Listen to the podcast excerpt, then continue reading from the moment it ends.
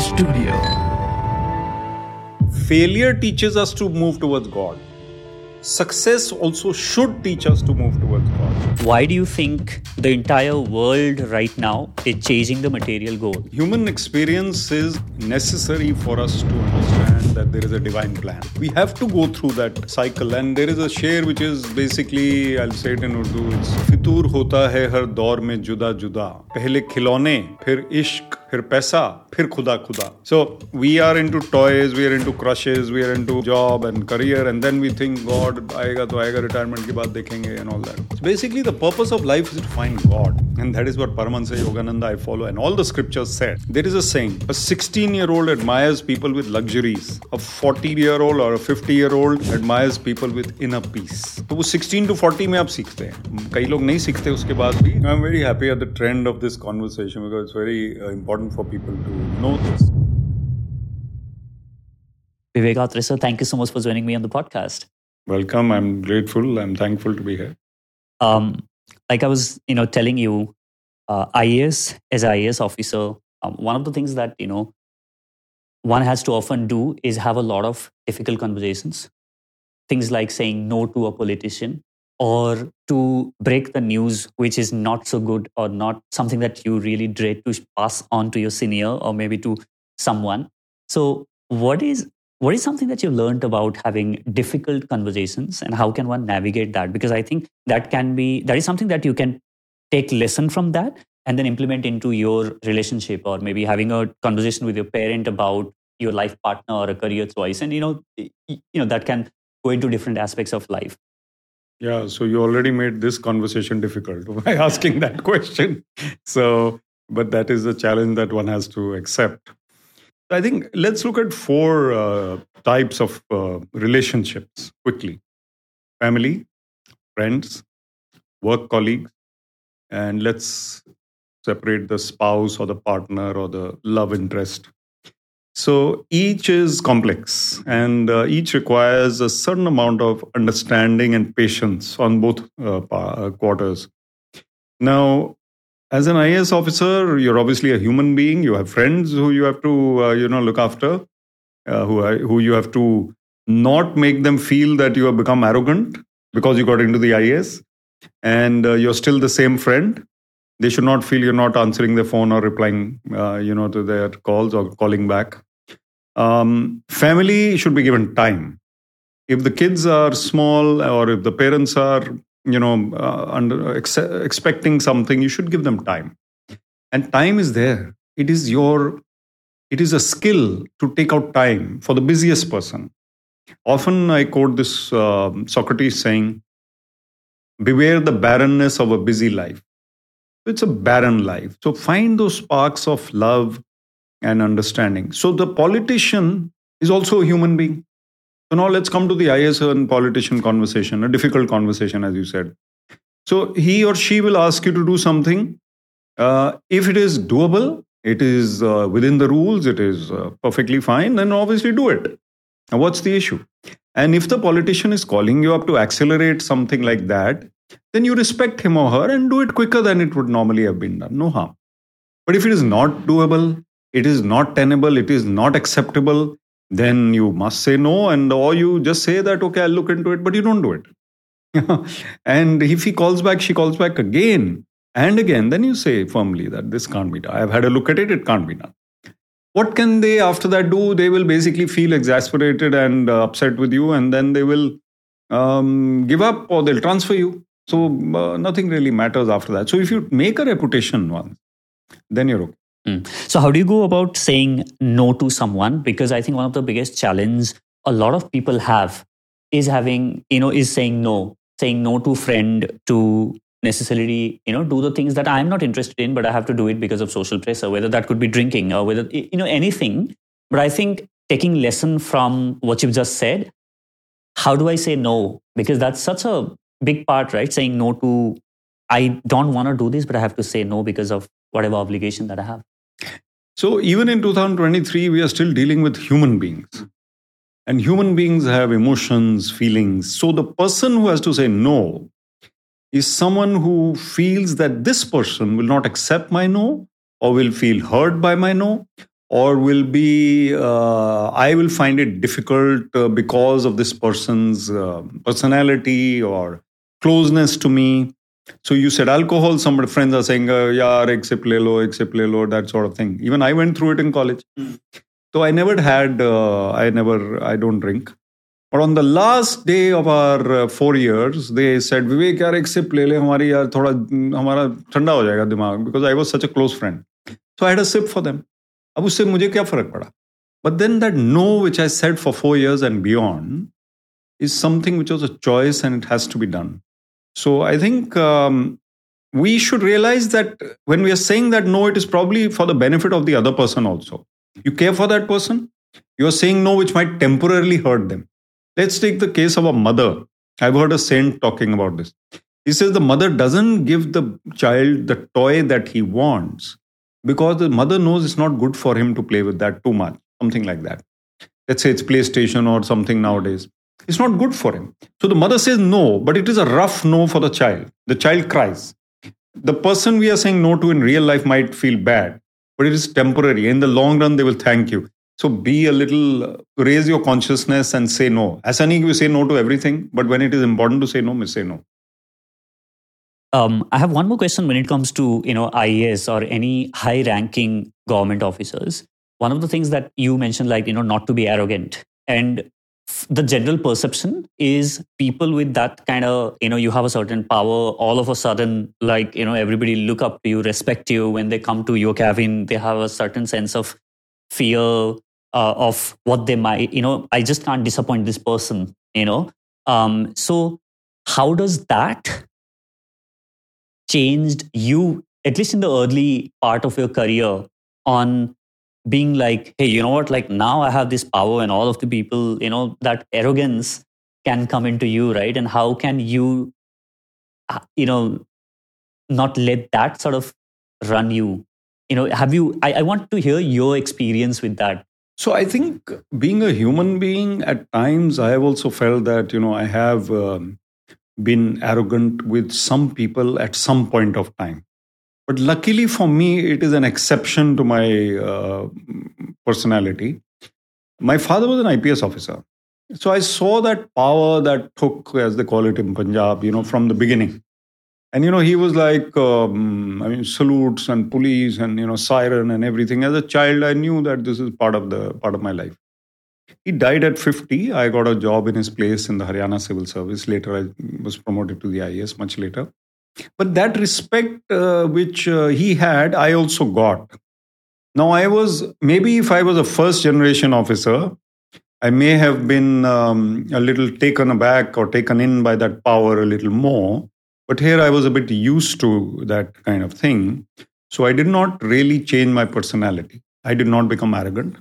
But then when I became deputy commissioner, D C is uh, the key cutting edge post in administration. So I realized suddenly people are, although I was already an I A S officer, suddenly people are respectfully talking to me even more than before. So more they're, they're you know, they are a little more wary of this person. They are a little more respectful there. So then it is easy to become arrogant. But I think uh, you have to see that you will not be there forever. And these are things which come and go. So I often say that you have to be that person who they respect, not because of the position. So you, that position comes and goes. But you remain that Vivek or that Vijay or whoever we are forever. That's the thing.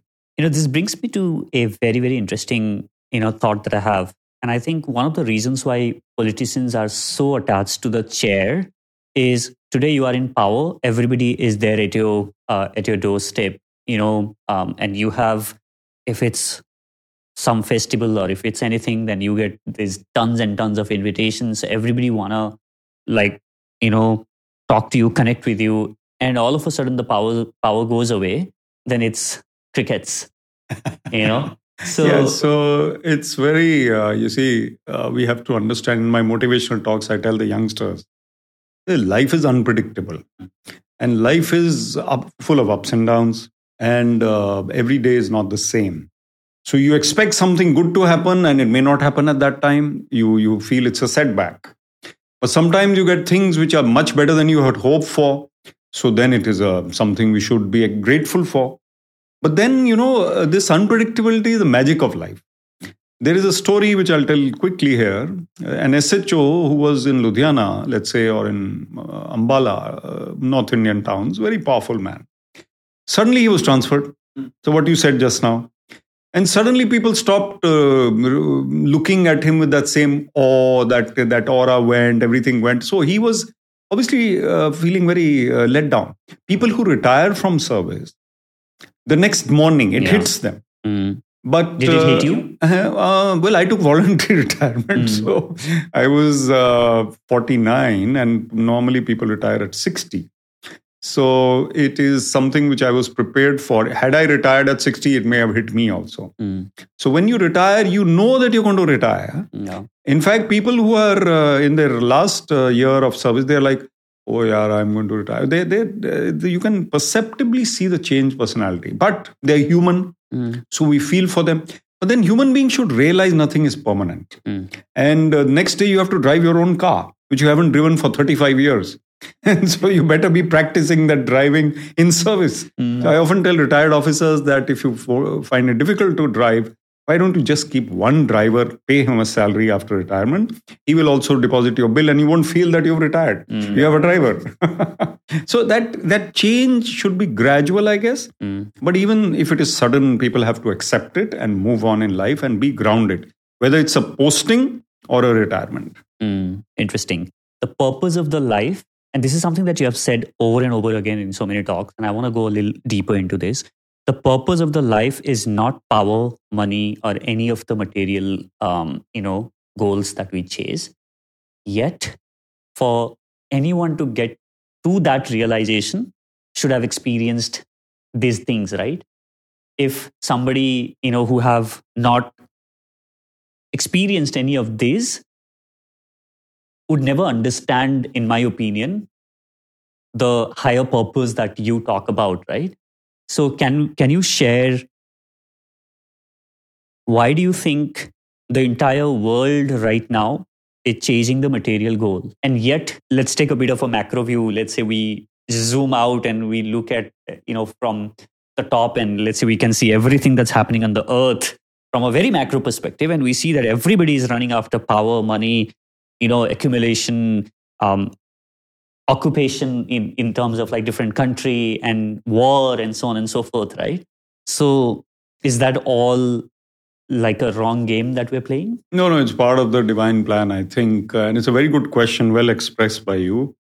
Basically, human experience is um, necessary for us to understand that there is a divine plan, as you said. We have to go through that cycle. And there is a share which is basically, I'll say it in Urdu, it's um, Fitur hota hai har daur mein juda juda.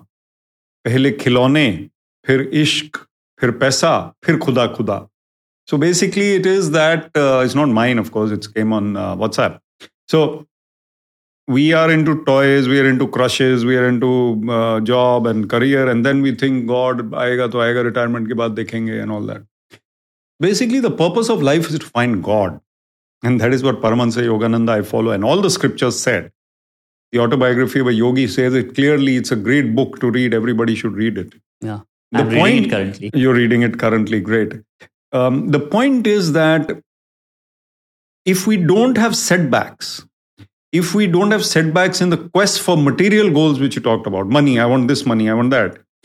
You have setbacks. Then you pray. If you don't have setbacks, we know, dukh mein sumiran sab kare, sukh mein kare na koi. That means when you're happy, you're like, uh, God does not required. When I'm unhappy, I need God. So when I'm unhappy, only then I'll fulfill the purpose of life, which is to find God. So I start praying and meditating when I, jab bolte hain, thokrein lag rahi hain, when you're getting those bumps in life. So I think uh, they're necessary. And that quest for material success, there is a saying, a sixteen-year-old admires people with luxuries. A forty-year-old or a fifty-year-old admires people with inner peace. So, वो sixteen to forty में आप सीखते हैं. कई लोग नहीं सीखते उसके बाद भी, seventy, eighty तक भी नहीं सीखते. Even in the seventies, they're talking about money and crime and power and politics, which is okay with me. I have no problem with that. But I would say talk about sports and music and art and literature and spirituality, ultimately it will be good. तो उससे वो progress हो रहा है, खिलौने, फिर वो पैसा, फिर वो उससे आप कहीं ना कहीं तो आ रहे हैं। And now today you are asking me this question, you are reading the autobiography at a young age. I started at, uh, let's say, forty, started uh, this spiritual path. So I think life is actually progressing. And uh, last point on this one, Sri Yukteswar, who wrote The Holy Science, he said, the Kali Yuga ended in seventeen hundred something, whereas in popular perception, Kali Yuga chal raha hai, Kali Yuga chal raha hai. वो कलयुग के अभी वो थोड़े से वो facets चल रहे हैं, after effects, because there is a long transition period towards द्वापर युग, व्हिच इज अ हायर युग। All this electricity and internet and knowledge and Chandrayaan and all is not possible without that higher युग, science, technology. So after two hundred years we may be having a better conversation in another life time. So so I think the crux of this is all the human experiences, they basically move us closer to God, whether they are bad or good. And ultimately, we have to go there. Mm. I have a question here, and I think this is a dilemma a lot of people my age and younger people who have started exploring the spiritual side of it, saying that, okay, I need to, this is the ultimate purpose. Everybody is saying that. And I think, you know, there is a, there is a saying by one of the, one of the billionaires, saying that I wish that everybody becomes billionaire so that they could realize that this is not what, this is not something that's going to make them happy, right? We have heard this from the people that we have idolized, saying that, oh my God, I would want the money like this person. And this person says that this is not it, you know, great. So this means that, you know, there is something beyond that. I think I should start looking at that path as well. But like, you know, what Yogananda did, right? He left that path, you know, while his guru asked him to complete his education, which he did. And then he left that path, and completely at a very, very young age for him as well, he started, you know, going on that path. Um, the dilemma is, if I say, tell myself that, oh, you know what, the material goal doesn't, uh, you know, really is not something that, you know, that gives me happiness. So let me start on the spiritual path and let me advance a lot on that path. And the, the battle that you fight within is, is this like a compromise that I'm making or an excuse that I'm giving because I'm not able to, you know, excel the way that I should be in the material path? That's a good point. But, um... I think it's not a compromise. It's basically, it also comes when success comes at mm. times. Failure comes, we think of God, because we're in those trying times. But sometimes, Gautam Buddha, Ashoka the Great, Virat Kohli. Now let's come to people who are universally known. Virat Kohli is today's modern great. And Ashoka the Great won the war, everything. And then he found that compassion, that love for God. He was the king of the world or whatever of that time, of that era. Gautam Buddha had every, everything that a material person needs. So I think uh, some people, they will find that nothing is giving them joy anymore because they have enough of it. They have so much of material success. You press a button and whatever you want comes. It's like the genie nowadays. You press a button, the burger will come. Or you click something, Zomato comes, or whoever comes. Or you, if you have money, you order something, the richest of people can order anything. So what I'm trying to say is that failure teaches us to move towards God. Success also should teach us to move towards God. And in between, people who are still striving from to move from the low uh, rungs to the higher rungs, they're too busy to uh, in striving. But if uh, but Paramahansa Yogananda says, if you think of the giver and not his gifts, you will get the giver as well as the gifts. So the world of spirituality contains material success also. A person who is meditating, who is following the spiritual path, will also be materially successful if he wants. So last point on this one is, there was a nun threading a needle. And Daya Mataji was a big, uh, was the senior lady, senior nun. And she's also a follower of Paramahansa Yogananda, president of uh, S R F. The young nun was not able to thread her needle for a while. She was maybe not, her eyesight was not that great. Finally, she did it. She says, Ma, see, the moment I prayed to the Guru that helped me to do this little thing, I did it. That is great. But Ma, Daya Ma says to her, she says, why didn't you pray to him the first time?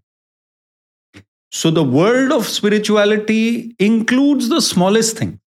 So we should basically try and be connected to the Lord in everything we do, even crossing a red light, I mean a green light. So let it be green. That's the thing.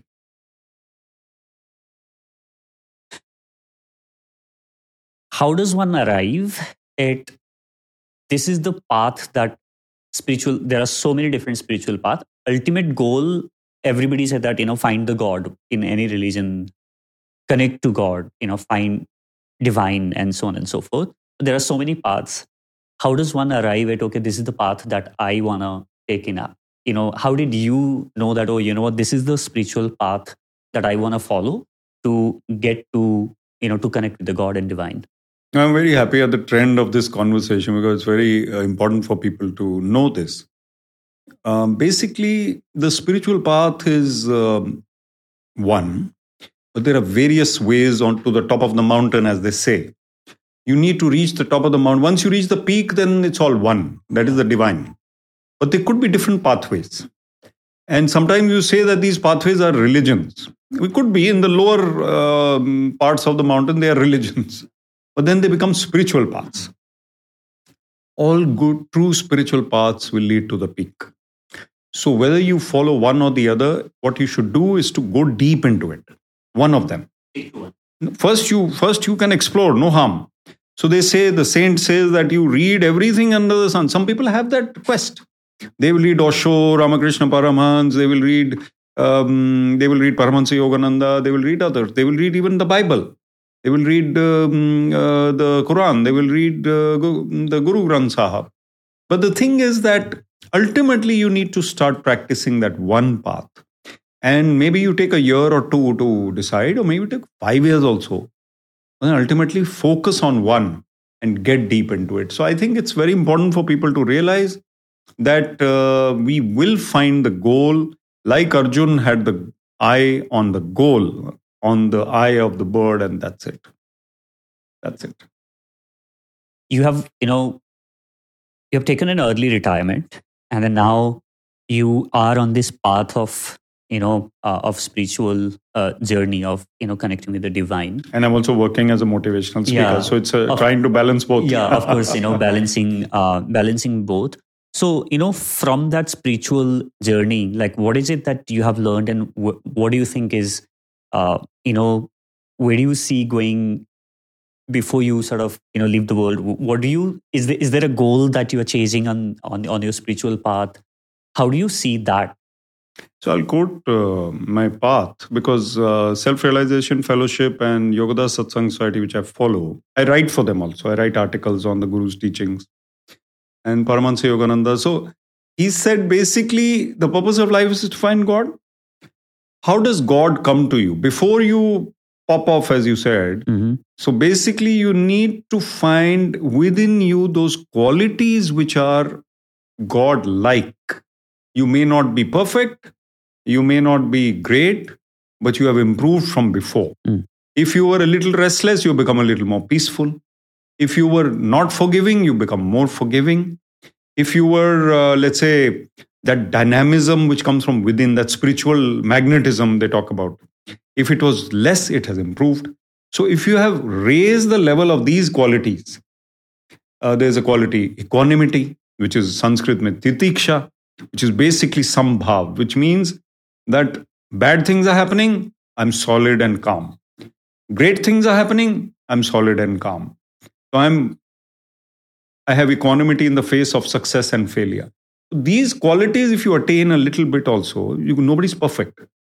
Then you have fulfilled the purpose of life because you move closer to the Lord. And the divine has all these qualities. There are twenty-six qualities enunciated in the Gita, I think. So uh, what, what we have to do is to go with the consciousness that I did my best as a good human being, as a meditator, as someone who helped others and followed my guru's teachings.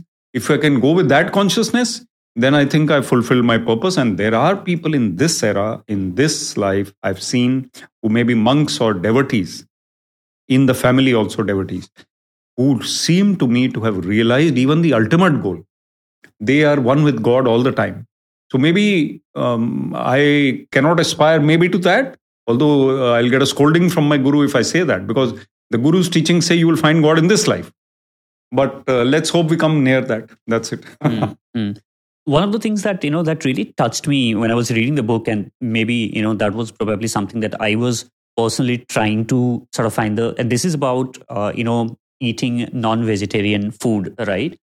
And Yogananda Paramahansa, he asked, uh, you know, Guru, saying that, um, you know, about the importance of the life, right? Where he says, Uh, does that mean, he says, you know, uh, his guru says that all life are equal. And he says, oh, does that mean that if animal is dying, it's better that I give my life? And Guru says, you know, in the hierarchy, human life is higher, more important, but that does not mean that you can kill, uh, you have to kill, right? And, and, and, and what the next line, I think, had a very deep impact on me, which says, ahimsa, which is, is not only about not killing, but it's also the intention or the thought or thought that you have about not killing anyone, right? Which I felt was really, really powerful, right? One is like, oh, you know what? I don't want to kill. The other is I also have no intention of killing anyone, right? Which I think was a really powerful. Do you think? It's, it's great that you picked it up. Yukteswarji says to the Guru when he was a young boy, he said, why not complete the deed of killing the mosquito? In your mind, you already killed it. Yeah. So, uh, Yogananda ji was a young boy, fourteen maybe at that time. And uh, the Guru is harsh. He says, you didn't kill it, but you, in your mind, you wanted to kill it. Uh-huh. Now, you and I, uh, uh, I mean, perfection in thought is something which is perhaps unattainable for the common man. Unless he goes deep into meditation, and that consciousness doesn't allow him to go into that. So this is the point. The point is that he even says that it is not wrong to be tempted, but it is wrong to succumb to temptation repeatedly. You learn from your mistakes and you improve, but you are tempted to have another chocolate. Whereas perhaps you should stop and not have it for your own self. So that being tempted to have the chocolate, he says, okay. But having the chocolate again and again, which you shouldn't have and affects your health, is wrong. Or perhaps it's somebody else's chocolate, in which case you're stealing it also.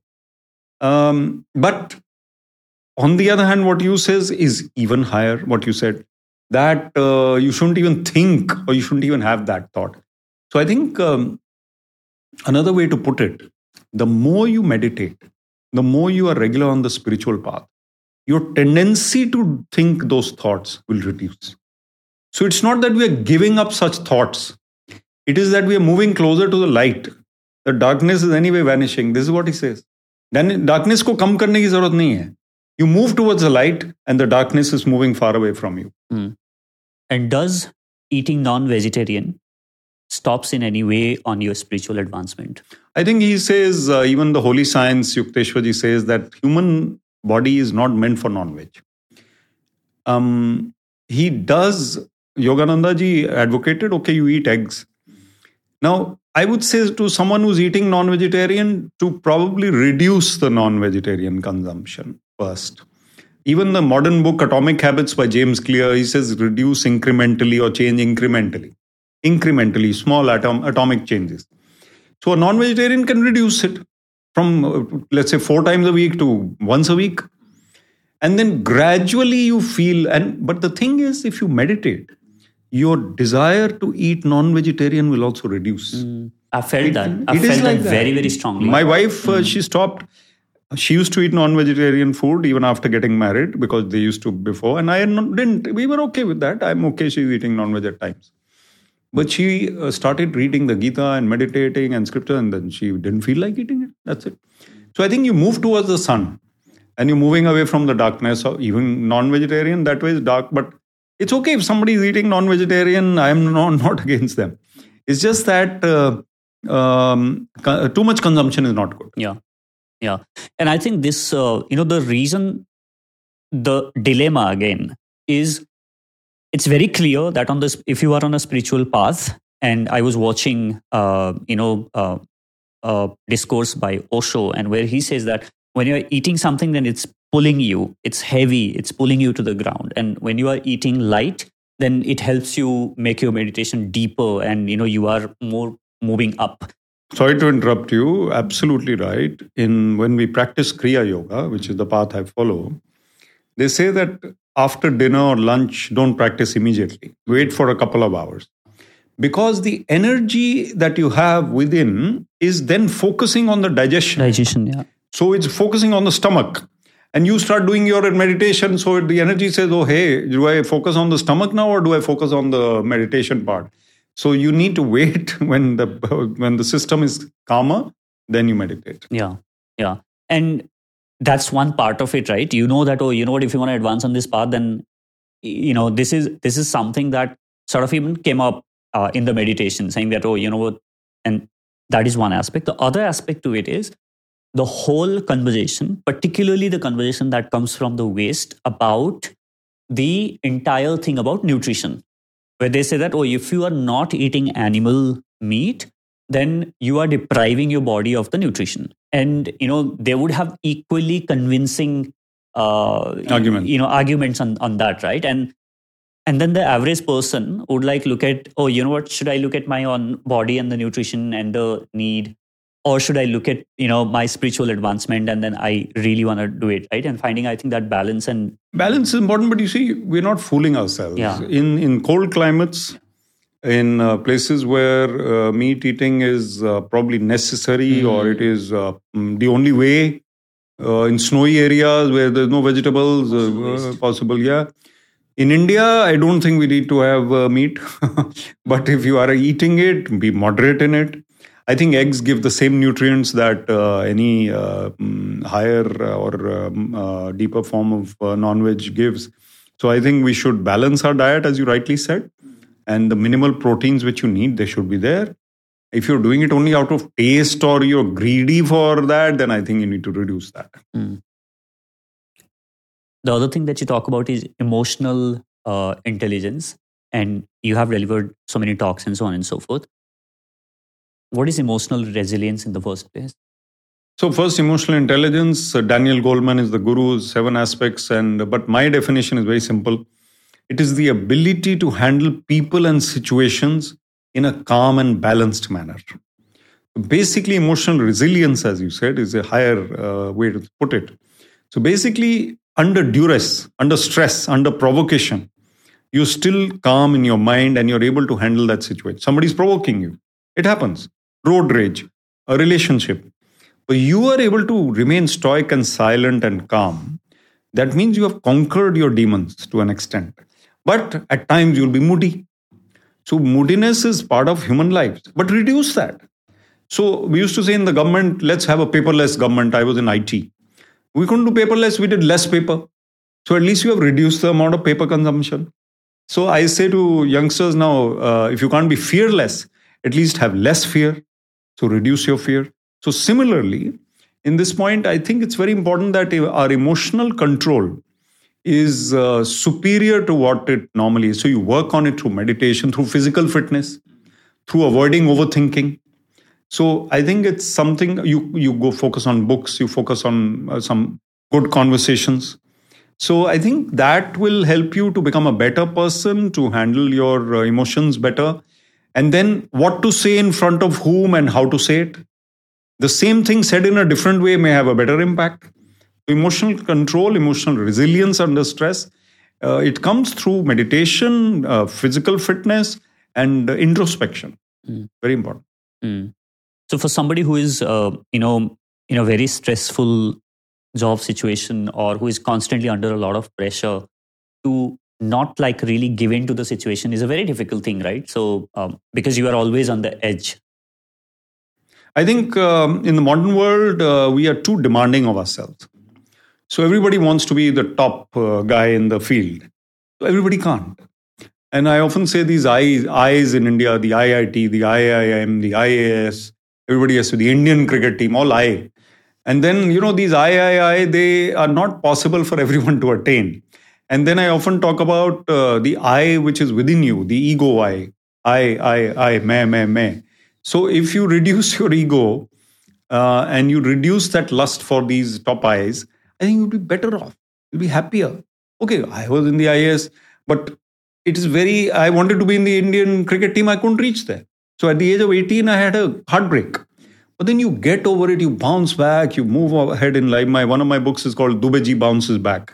So you bounce back, life throws you down.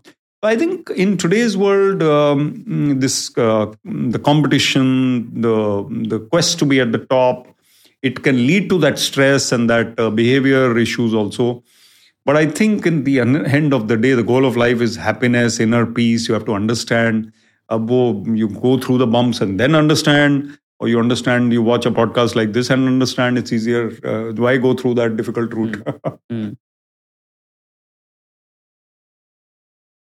So I have last few questions. What is the um, question to which that you are right now internally like trying to find an answer to? What is that? What is that thing that's like really, you know, bothering you on your head? Like, hey, you know what? I want to like solve for this or find the answer to this. I'm very glad you asked me that. So, at two levels, I'll answer that. Number one is the modern man, and we talked about it earlier in the podcast, is looking for money, power, and fame.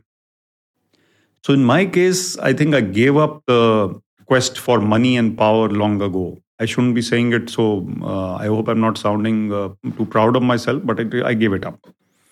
Power doesn't excite me anymore. That's why I resigned from the I A S. And money never excited me, really.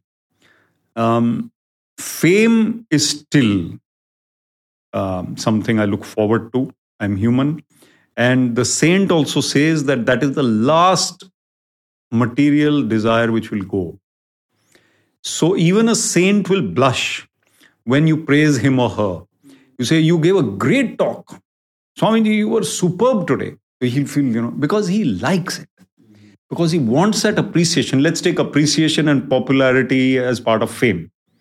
So, I still have that. I want more people to know me, want more people to see me. But at the other level, what I really want, what you asked, is to help the youth to avoid that overthinking, to avoid that stress factor. So, I want my message to go across India, to grow, go across to other countries. More and more millions should watch. So, I have that desire. that, And it is linked to that popularity. But my innate desire is that the more popular I become, the more youngsters will benefit from what I'm saying. What you and I have talked about, if youngsters watch this or people watch, even older people watch it, they will benefit. Many of them may not have thought of these things yet. We also didn't think of them earlier, I guess. We khilone, phir wo hum ka meditation pe pahunch gaye jaldi. You, my very young uh, age and uh, fantastic. So I think that is my stage where I'm wanting to be more popular so that I can help more people. mm. Mm. And is that a curse in some way, or? Or like, is that something that... No, I don't think it's a curse. I think this is a higher problem to have. I think it's a higher problem to have. If I'm lustful for money, that's a lower problem to have. It's a, it's a worse problem to have. So I think that's it. In a nutshell. But I think just a fame in what sense is also important, I guess. Because it's not a fame that, oh, you know what, I want to become fame yeah, by, yeah, you know, doing whatever. Like I just... Helping my work. So that, that yeah. fame is required. It's just that I want an attention is one sort of fame that I want. The other is like, I want to actually get fame in helping other, serving other. And I Amitabh Bachchan, mm. if he's so famous, whatever he says becomes a Bible to us, or we, we look forward to it. So because he's that famous, if he had not attained that fame, he may be saying it to ten people, but not to ten million people. Yeah, exactly. Absolutely. I love that. Awesome. So, so I have this last question that I ask all of my guests, and I would like to ask you this as well. Imagine you are standing on a stadium, you are a speaker, and imagine this is the largest stadium that has ever been built in the history of the world. And there are millions and millions of people on that stadium. And they are very eager and willing to listen to the most important message that you have to share with the world. The catch is, you have got only one minute to share the lesson that you have learned in your life, what would be your message? That's a brilliant question. If a million people are watching or one person is watching, my message is the same. That message, what I've learned is life is about inner victories, not outer victories. You have to win the battle of your own mind. Once you win the battle of your own mind, your attitude improves, your gratefulness improves, your empathy improves, your anger reduces, your fear reduces, your worry reduces. You win the battle of your mind and you win the world. Win the battle of your mind, you will win the world. Thank you so much. It has been such a great conversation. Really appreciate it. Most welcome. It was lovely. The great questions that you asked, they brought out the best in me. I'm so glad. Thank you.